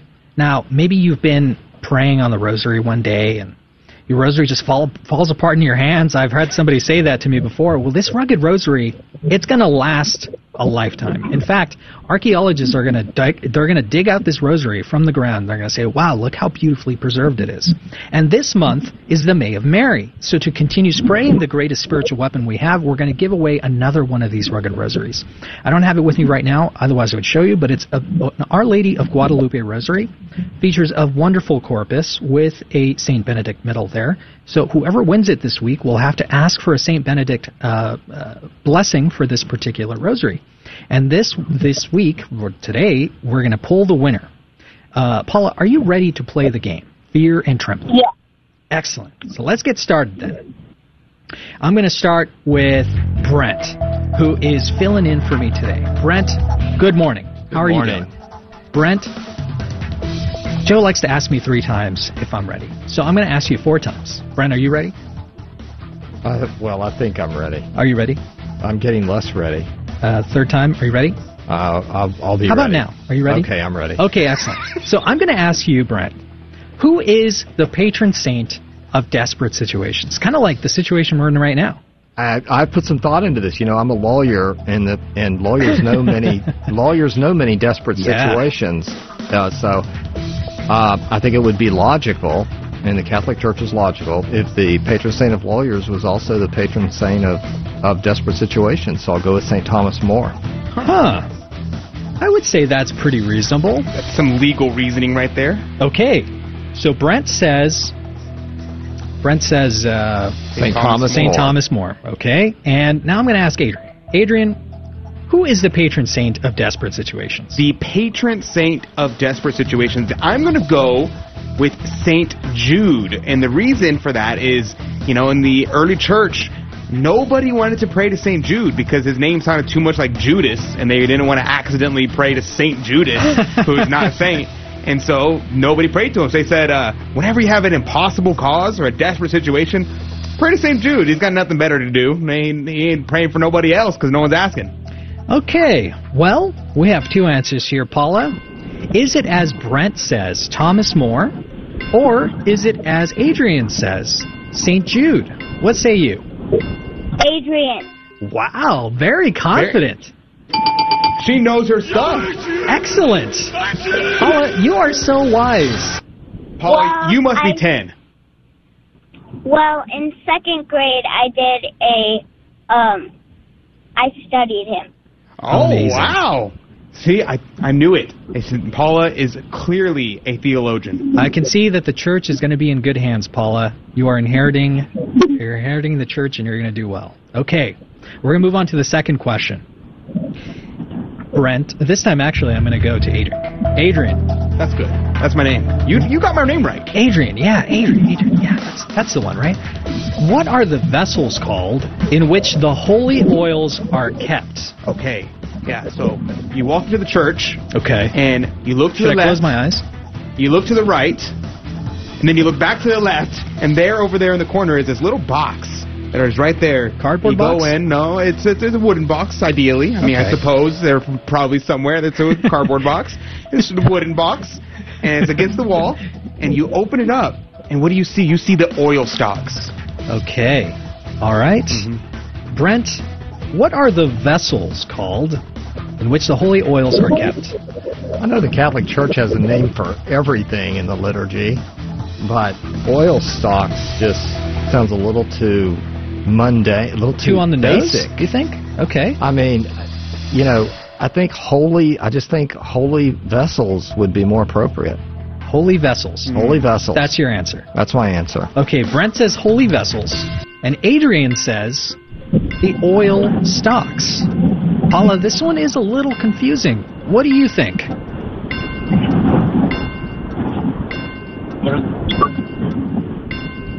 She's thinking. She's thinking. Is it either oil stocks? Sorry, what was that? Repeat them again. Okay, Can you say the answers? What what are the vessels called in which the holy oils are kept? Is it the oil stocks, as Adrian says, or the, uh, as Brent says, the, holy, vessels?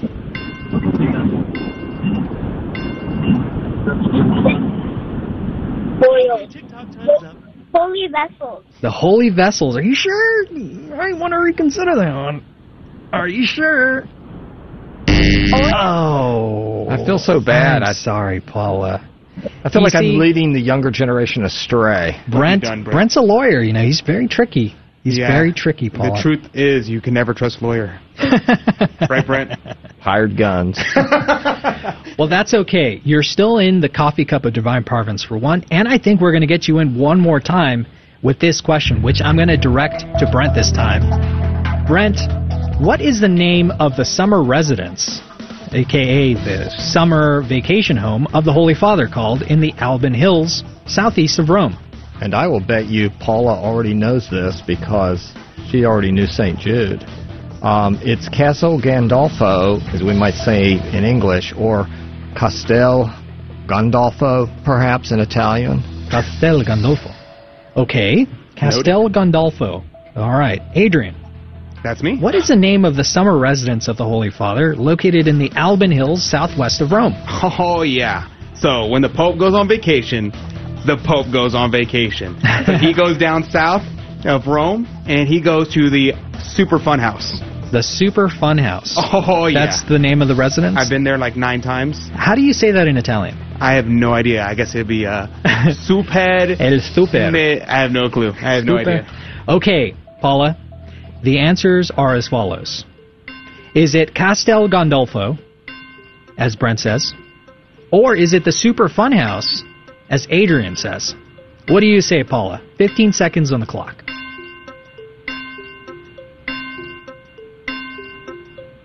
Paula, are you there? Paula, are you there? Did we drop her? No, she's uh, still on. Brent. There Brent. we go. Is it Brent? Yes. Nailed it. Amazing. Okay. Clearly a genius and a scholar. All right, Paula. So hang tight here. I'm shuffling the coffee cup of divine providence. And this week we're going to pick a prize. A prize winner, that is. The drummer's going. Or- the drummer's going. Or He's getting exhausted. That poor drummer's arms. All right. Now, I cast them down. Man, that them one more drummer's time. Ooh, that drummer boy. All right. Here we go. Got one here in my hand. And it's Jamie. Jamie, congratulations. Way to you go, won this week's prize. Paula, thank you so much for playing with us today. We always appreciate you calling in and you know, you are so very intelligent. Thank you for for calling in and, and playing our game show today. Thank you. Are you on your way to school today? Yes.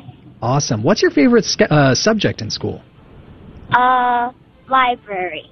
Library. Nice. Well, if you ever have too like any uh, any book suggestions, kick them our way. But that's going to do it for our our game show. We're going to be back. Uh, well, actually, that's going to do it for our show this morning. And if you want to keep tuning in, join us on one of the uh, live feeds, uh, either YouTube, Facebook, or Odysee. There's many others. We're streaming to many different uh, locations, and we're going to continue with our after show where you can comment and direct the conversation. We like to let our hair down and talk about different subjects, what's going on, and what's on your mind. So make sure to join us there. Thank you again, Paula, for joining us this morning. And, and thank you, dear listener, for tuning into Catholic Drive Time and uh, putting up with me this desperate situation, uh, filling in for, for Joe McClane. I'd like to also thank Brent for coming into the studio today and joining us and giving us his takes on, on so many different things. Thanks for tuning into Catholic Drive Time, keeping you informed and inspired. Thank you for joining us on your Catholic Drive Time, where it is our pleasure to keep you informed and inspired. Join us Monday through Friday at the same time, right here on your favorite Catholic radio station. Don't forget to connect with us. Just go to facebook.com forward slash Catholic Drive Time. Again, that's facebook.com forward slash Catholic Drive Time. Be sure to share more than just us today. Share Jesus with everyone you meet. Bye now, and God love you.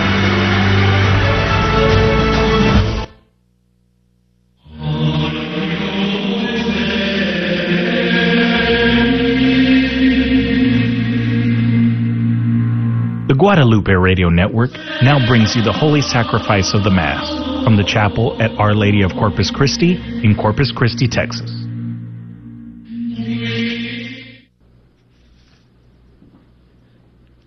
Welcome to the Holy Mass at Our Lady of Corpus Christi Chapel. Today we celebrate the memorial of St. Bernardine of Siena.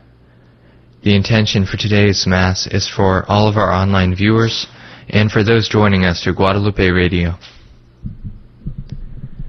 Love divine, all loves excelling, joy of heaven, to her earth come down. Fix in us your humble dwelling, all your faithful mercies crown. Jesus, source of all compassion, love unbounded, love all pure. Visit us with your salvation. Let your love in us endure. In the name of the Father, and of the Son, and of the Holy Spirit. Amen. Grace to you and peace from God our Father and the Lord Jesus Christ. And with your spirit. My brothers and sisters, let us acknowledge our sins and so prepare ourselves to celebrate the sacred mysteries.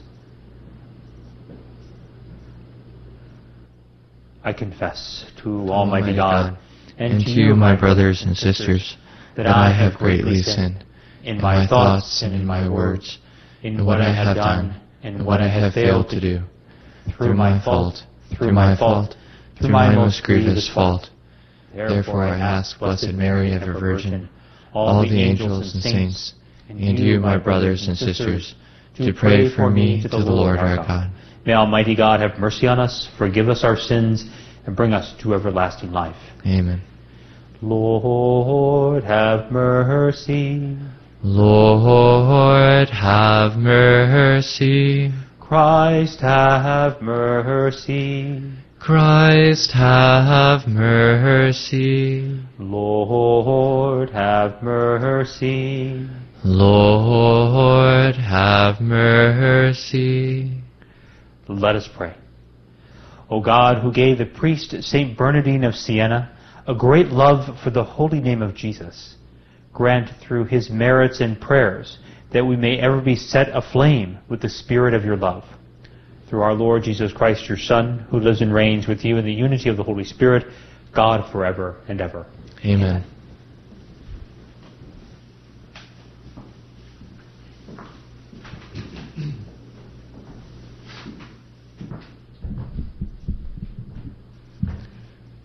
A reading from the Acts of the Apostles. The apostles, the apostles and presbyters, in agreement with the whole church, decided to choose representatives and to send them to Antioch with Paul and Barnabas. The ones chosen were Judas, who is called Barsabbas, and Silas, leaders among the brothers. This is the letter delivered by them. The apostles and the presbyters, your brothers, to the brothers in Antioch, Syria, and Cilicia of Gentile origin, greetings.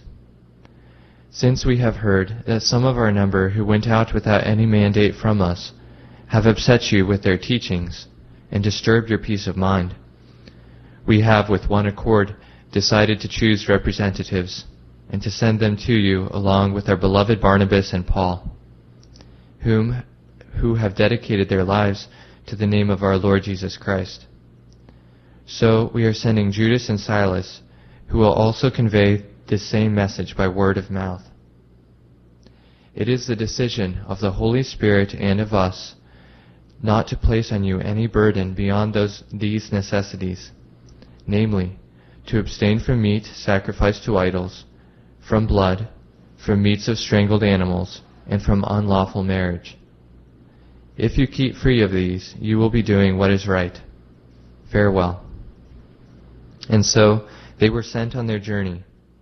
Upon their arrival in Antioch, they called the assembly together and delivered the letter. When the people read it, they were delighted with the exhortation.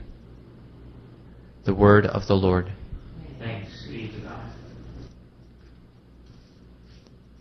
I will give you thanks among the peoples, O Lord. I will give you thanks among the peoples, O Lord. My heart is steadfast, O God, my heart is steadfast. I will sing and chant praise. Awake, O my soul, awake, lyre and harp, I will wake the dawn. I will give you thanks among the peoples, O Lord. I will give thanks to you among the peoples, O Lord. I will chant your praise among the nations.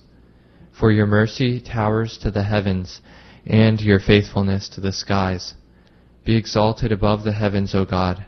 Above all the earth be your glory. I will give you thanks among the peoples, O Lord. Alleluia, Alleluia, Alleluia. Alleluia, Alleluia, Alleluia. I call you my friend, says the Lord, for I have made known to you all that the Father has told me.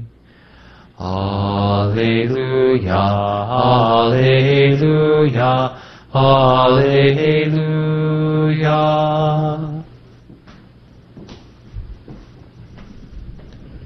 The Lord be with you. And with your spirit. A reading from the Holy Gospel according to John.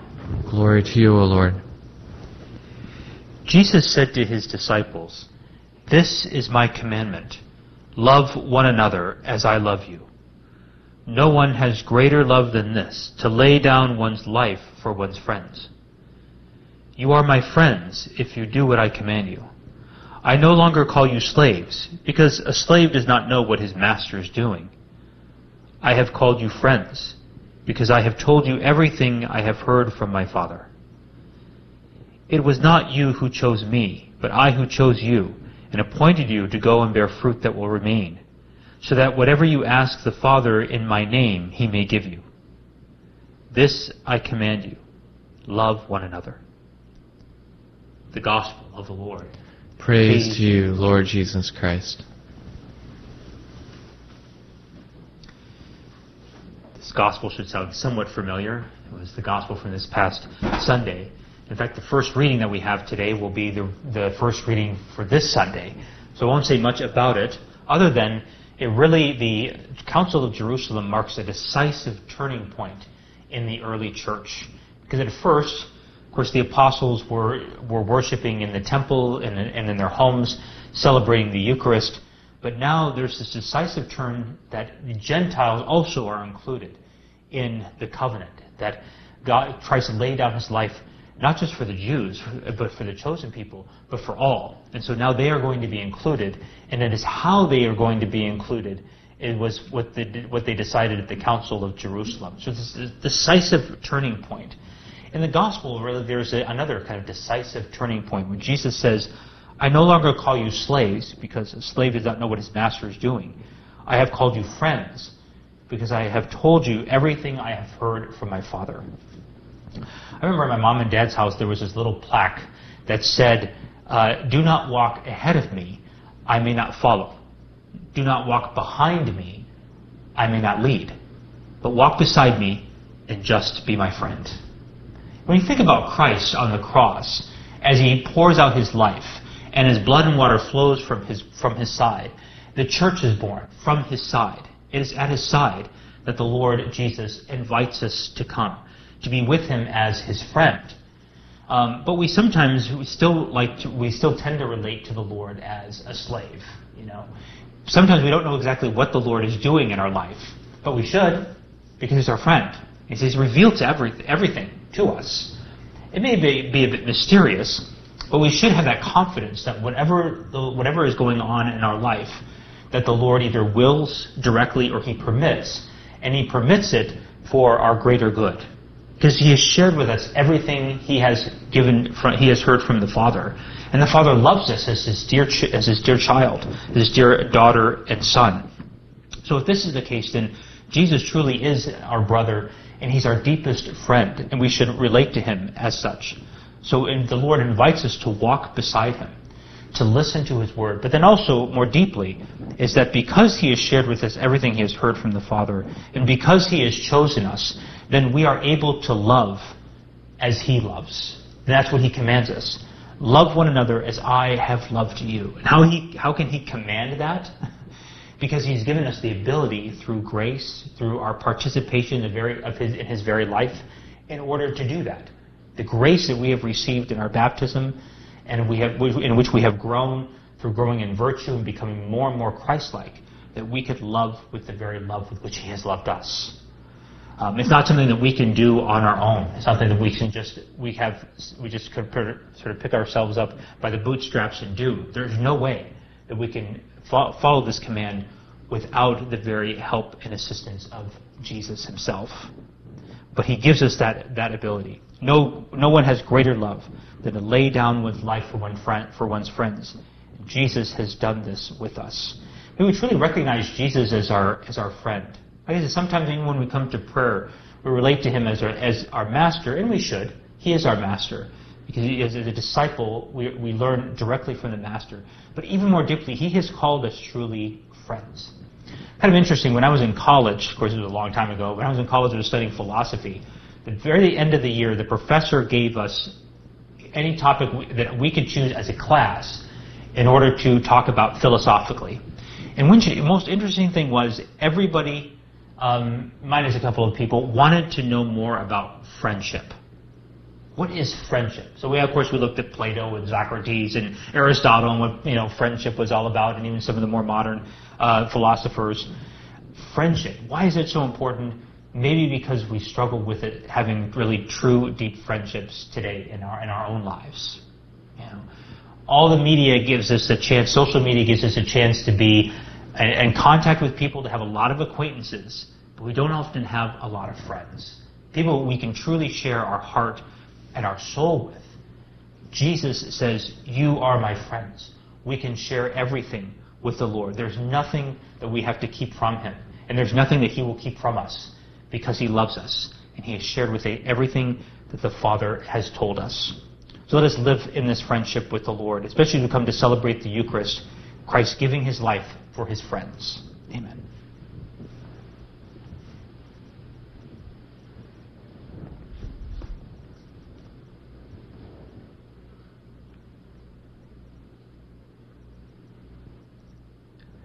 Dear brothers and sisters, filled with paschal joy, let us more earnestly pray to God that he who graciously listened to the prayers and supplications of his beloved Son may now be pleased to look upon us in our lowliness. Let us pray for the shepherds of our souls, that they may have the strength to govern wisely the flock entrusted to them by the Good Shepherd. We pray to the Lord. Lord, hear our prayer. Let us pray for the whole world, that it may truly know the peace given by Christ let us pray to the Lord. Lord, hear our prayer. We pray for our brothers and sisters who suffer, that their sorrow may be turned to gladness, which no one can take from them. Let us pray to the Lord. Lord, hear our prayer. For our own community, that it may bear witness with great confidence to the resurrection of Christ, let us pray to the Lord. Lord, hear our prayer. Let us pray for the grace today to have a deep and abiding uh, knowledge of that we are friends of Christ, friends of God, and may we have deep friendships in our in our own life which help us and support us to live more deeply our Christian way. We pray to the Lord. Lord, hear our prayer. Let us pray for all those who are joining us online through Guadalupe Radio for their intentions. Those who have asked us to pray for them, we pray to the Lord. Lord, hear our prayer. Finally, we remember those who have died and all the holy souls in purgatory, that they may rest in peace. Pray to the Lord. Lord, hear our prayer. O God, who know that our life in this present age is subject to suffering and need, hear the desires of those who cry to you, and receive the prayers of those who believe in you, through Christ our Lord. Amen.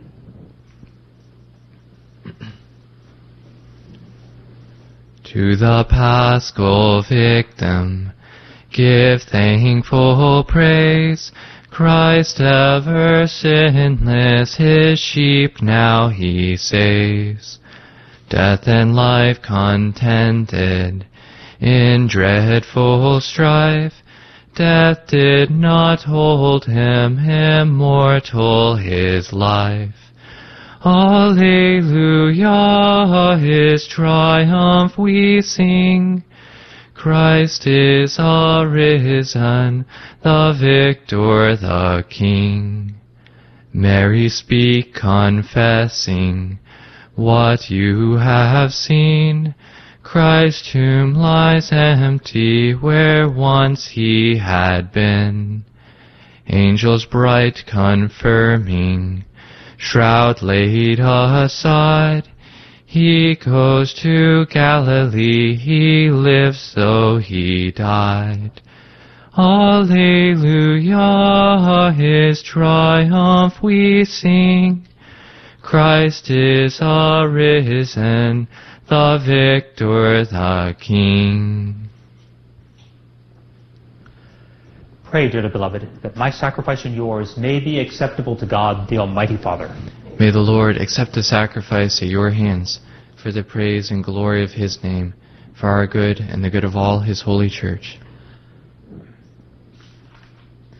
Look upon the sacrificial gifts we offer, Almighty God, on the feast day of Blessed Bernardine of Siena, and grant that we who celebrate the mysteries of the Lord's Passion may imitate what we do now through Christ our Lord. Amen. The Lord be with you. And with your spirit, Lift up your hearts. we lift them up to the Lord. Let us give thanks to the Lord our God. It is right and just. It is truly right and just, our duty and our salvation, at all times to acclaim you, O Lord, but in this time above all to laud you yet more gloriously, when Christ our Passover has been sacrificed. For with the old order destroyed, a universe cast down is renewed, and integrity of life is restored to us in Christ. Therefore, overcome with paschal joy, every land, every people exalts in your praise. And even the heavenly powers with the angelic hosts sing together the unending hymn of your glory as they acclaim. Holy, holy, holy Lord God of hosts, heaven and earth are full of your glory. Hosanna in the highest. Blessed is he who comes in the name of the Lord. Hosanna in the highest. You are indeed holy, O Lord, and all you have created rightly gives you praise. For through your Son, our Lord Jesus Christ, by the power and working of the Holy Spirit, you give life to all things and make them holy. And you never cease to gather a people to yourself, so that from the rising of the sun to its setting, a pure sacrifice may be offered to your name. Therefore, O Lord, we humbly implore you, by the same Spirit, graciously make holy these gifts we have brought to you for consecration, that they may become the body and blood of your Son, our Lord Jesus Christ, at whose command we celebrate these mysteries. For on the night he was betrayed, he himself took bread, and giving you thanks, he said the blessing, broke the bread, and gave it to his disciples, saying, Take this, all of you, and eat of it, for this is my body, which will be given up for you.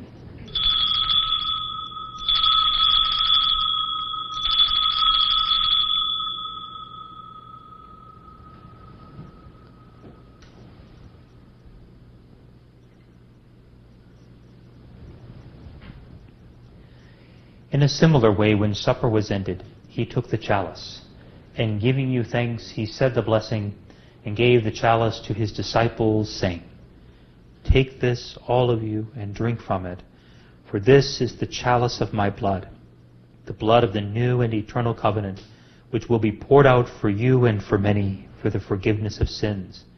Do this in memory of me.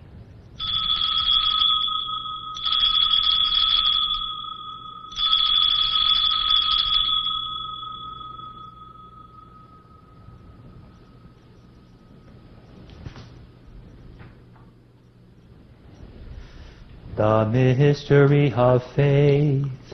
When we eat this bread and drink this cup, we proclaim your death, O Lord, until you come again. Therefore, O Lord, as we celebrate the memorial of the saving passion of your Son, his wondrous resurrection and ascension into heaven, and as we look forward to his second coming, we offer you in thanksgiving this holy and living sacrifice. Look, we pray upon the oblation of your church and recognizing the sacrificial victim by whose death you willed to reconcile us to yourself. Grant that we, who are nourished by the body and blood of your Son, and filled with his Holy Spirit, may become one body, one spirit in Christ. May he make of us an eternal offering to you, so that we may obtain an inheritance with your elect, especially with the most blessed Virgin Mary, Mother of God, with blessed Joseph, her spouse, with your blessed apostles and glorious martyrs, with Saint Bernardine of Siena, and with all the saints on whose constant intercession in your presence we rely for unfailing help. May the sacrifice of our reconciliation, we pray, O Lord, advance the peace and salvation of all the world. Be pleased to confirm in faith and charity your pilgrim church on earth, with your servant Francis our Pope and Michael our Bishop, the order of bishops, all the clergy, and the entire people you have gained for your own. Listen graciously to the prayers of this family whom you have summoned before you. In your compassion, O merciful Father, gather to yourself all your children scattered throughout the world. To our departed brothers and sisters, and to all who were pleasing to you at their passing from this life, give kind admittance to your kingdom. There we hope to enjoy forever the fullness of your glory through Christ our Lord, through whom you bestow in the world all that is good. Through him and with him and in him, O God Almighty Father, in the unity of the Holy Spirit, all glory and honor is yours forever and ever. Amen. At the Savior's command, informed by divine teaching, we dare to say, Our Father, who art in heaven, hallowed be thy name. Thy kingdom come, thy will be done, on earth as it is in heaven. Give us this day our daily bread, and forgive us our trespasses, as we forgive those who trespass against us. And lead us not into temptation, but deliver us from evil. Deliver us, Lord, we pray, from every evil. Graciously grant peace in our days, that by the help of your mercy we may be always free from sin and safe from all distress, as we await the blessed hope and the coming of our Savior Jesus Christ. For the kingdom, the power, and the glory are yours, now and forever. Lord Jesus Christ, you said to your apostles, Peace I leave you, my peace I give you. Look not on our sins, but on the faith of your church. And graciously grant her peace and unity in accordance with your will, who live and reign forever and ever. Amen. The peace of the Lord be with you always. And with your spirit. Let us offer other the sign of peace. Lamb of God, you take away the sins of the world. Have mercy on us. Lamb of God, you take away the sins of the world. Have mercy on us. Lamb of God, you take away the sins of the world. Grant us peace. Behold the Lamb of God. Behold him who takes away the sins of the world. Blessed are those called to the supper of the Lamb. Lord, I am not worthy that you should enter under my roof, but only say the word, and my soul shall be healed.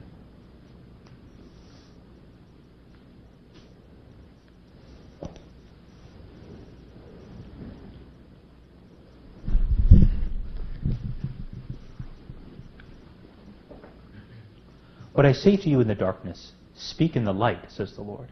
What you hear whispered, proclaim on the housetops. Alleluia.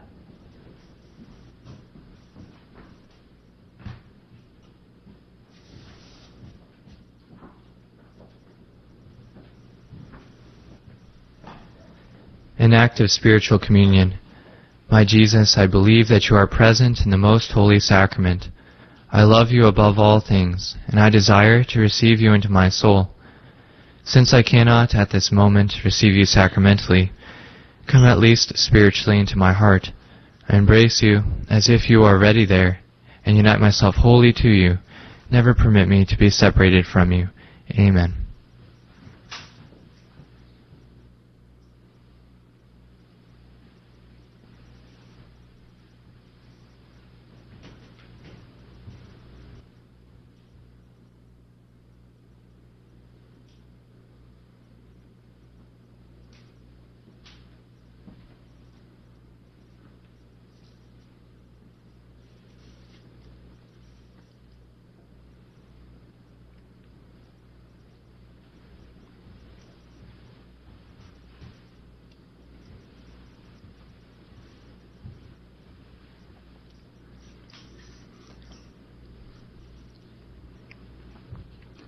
What wondrous love is this, O my soul, O my soul?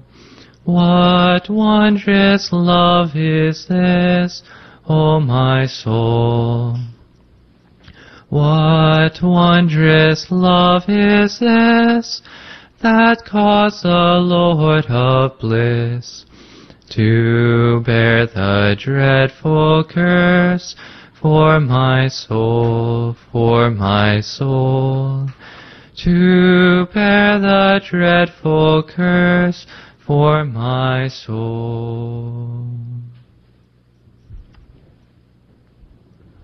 Let us pray. By the power of this mystery, O Lord, confirm your servants in the true faith, that they may everywhere profess in word and deed the faith for which Blessed Bernardine never ceased to labor and for which he spent his whole life through Christ our Lord. Amen.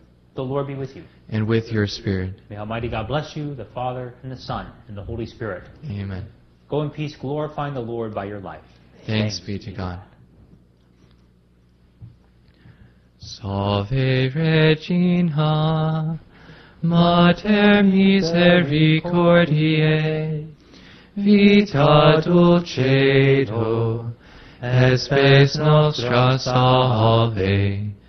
A te clamamus, exules filii Hevae.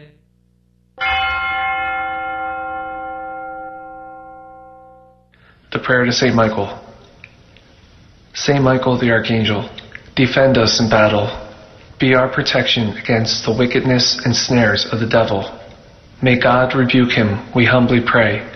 And do thou, O Prince of the heavenly host, by the power of God, cast into hell Satan and all the evil spirits who prowl about the world seeking the ruins of souls. Amen.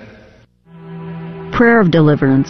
Almighty God and Father, we beg Thee, through the intercession and help of the archangels, Saint Michael, Raphael, and Gabriel, for the deliverance of our brothers and sisters who are enslaved by the evil one, from anxiety, sadness, and obsessions. We implore Thee, deliver us, O Lord. From hatred, fornication, and envy. We implore Thee, deliver us, O Lord. From thoughts of jealousy, rage, and death. We implore Thee, deliver us, O Lord from every thought of suicide and abortion. We implore Thee, deliver us, O Lord. From every form of sinful sexuality. We implore Thee, deliver us, O Lord. From every division in our family and every harmful friendship. We implore Thee, deliver us, O Lord. From every sort of spell, malefice, witchcraft, and every form of the occult. We implore Thee, deliver us, O Lord. Thou who said, Peace I leave with you, my peace I give unto you, grant that through the intercession of the Virgin Mary, we may be liberated from every demonic influence and enjoy thy peace always. In the name of Christ our Lord. Amen.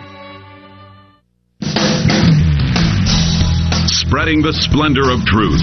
This is the Guadalupe Radio Network. Radio for your soul.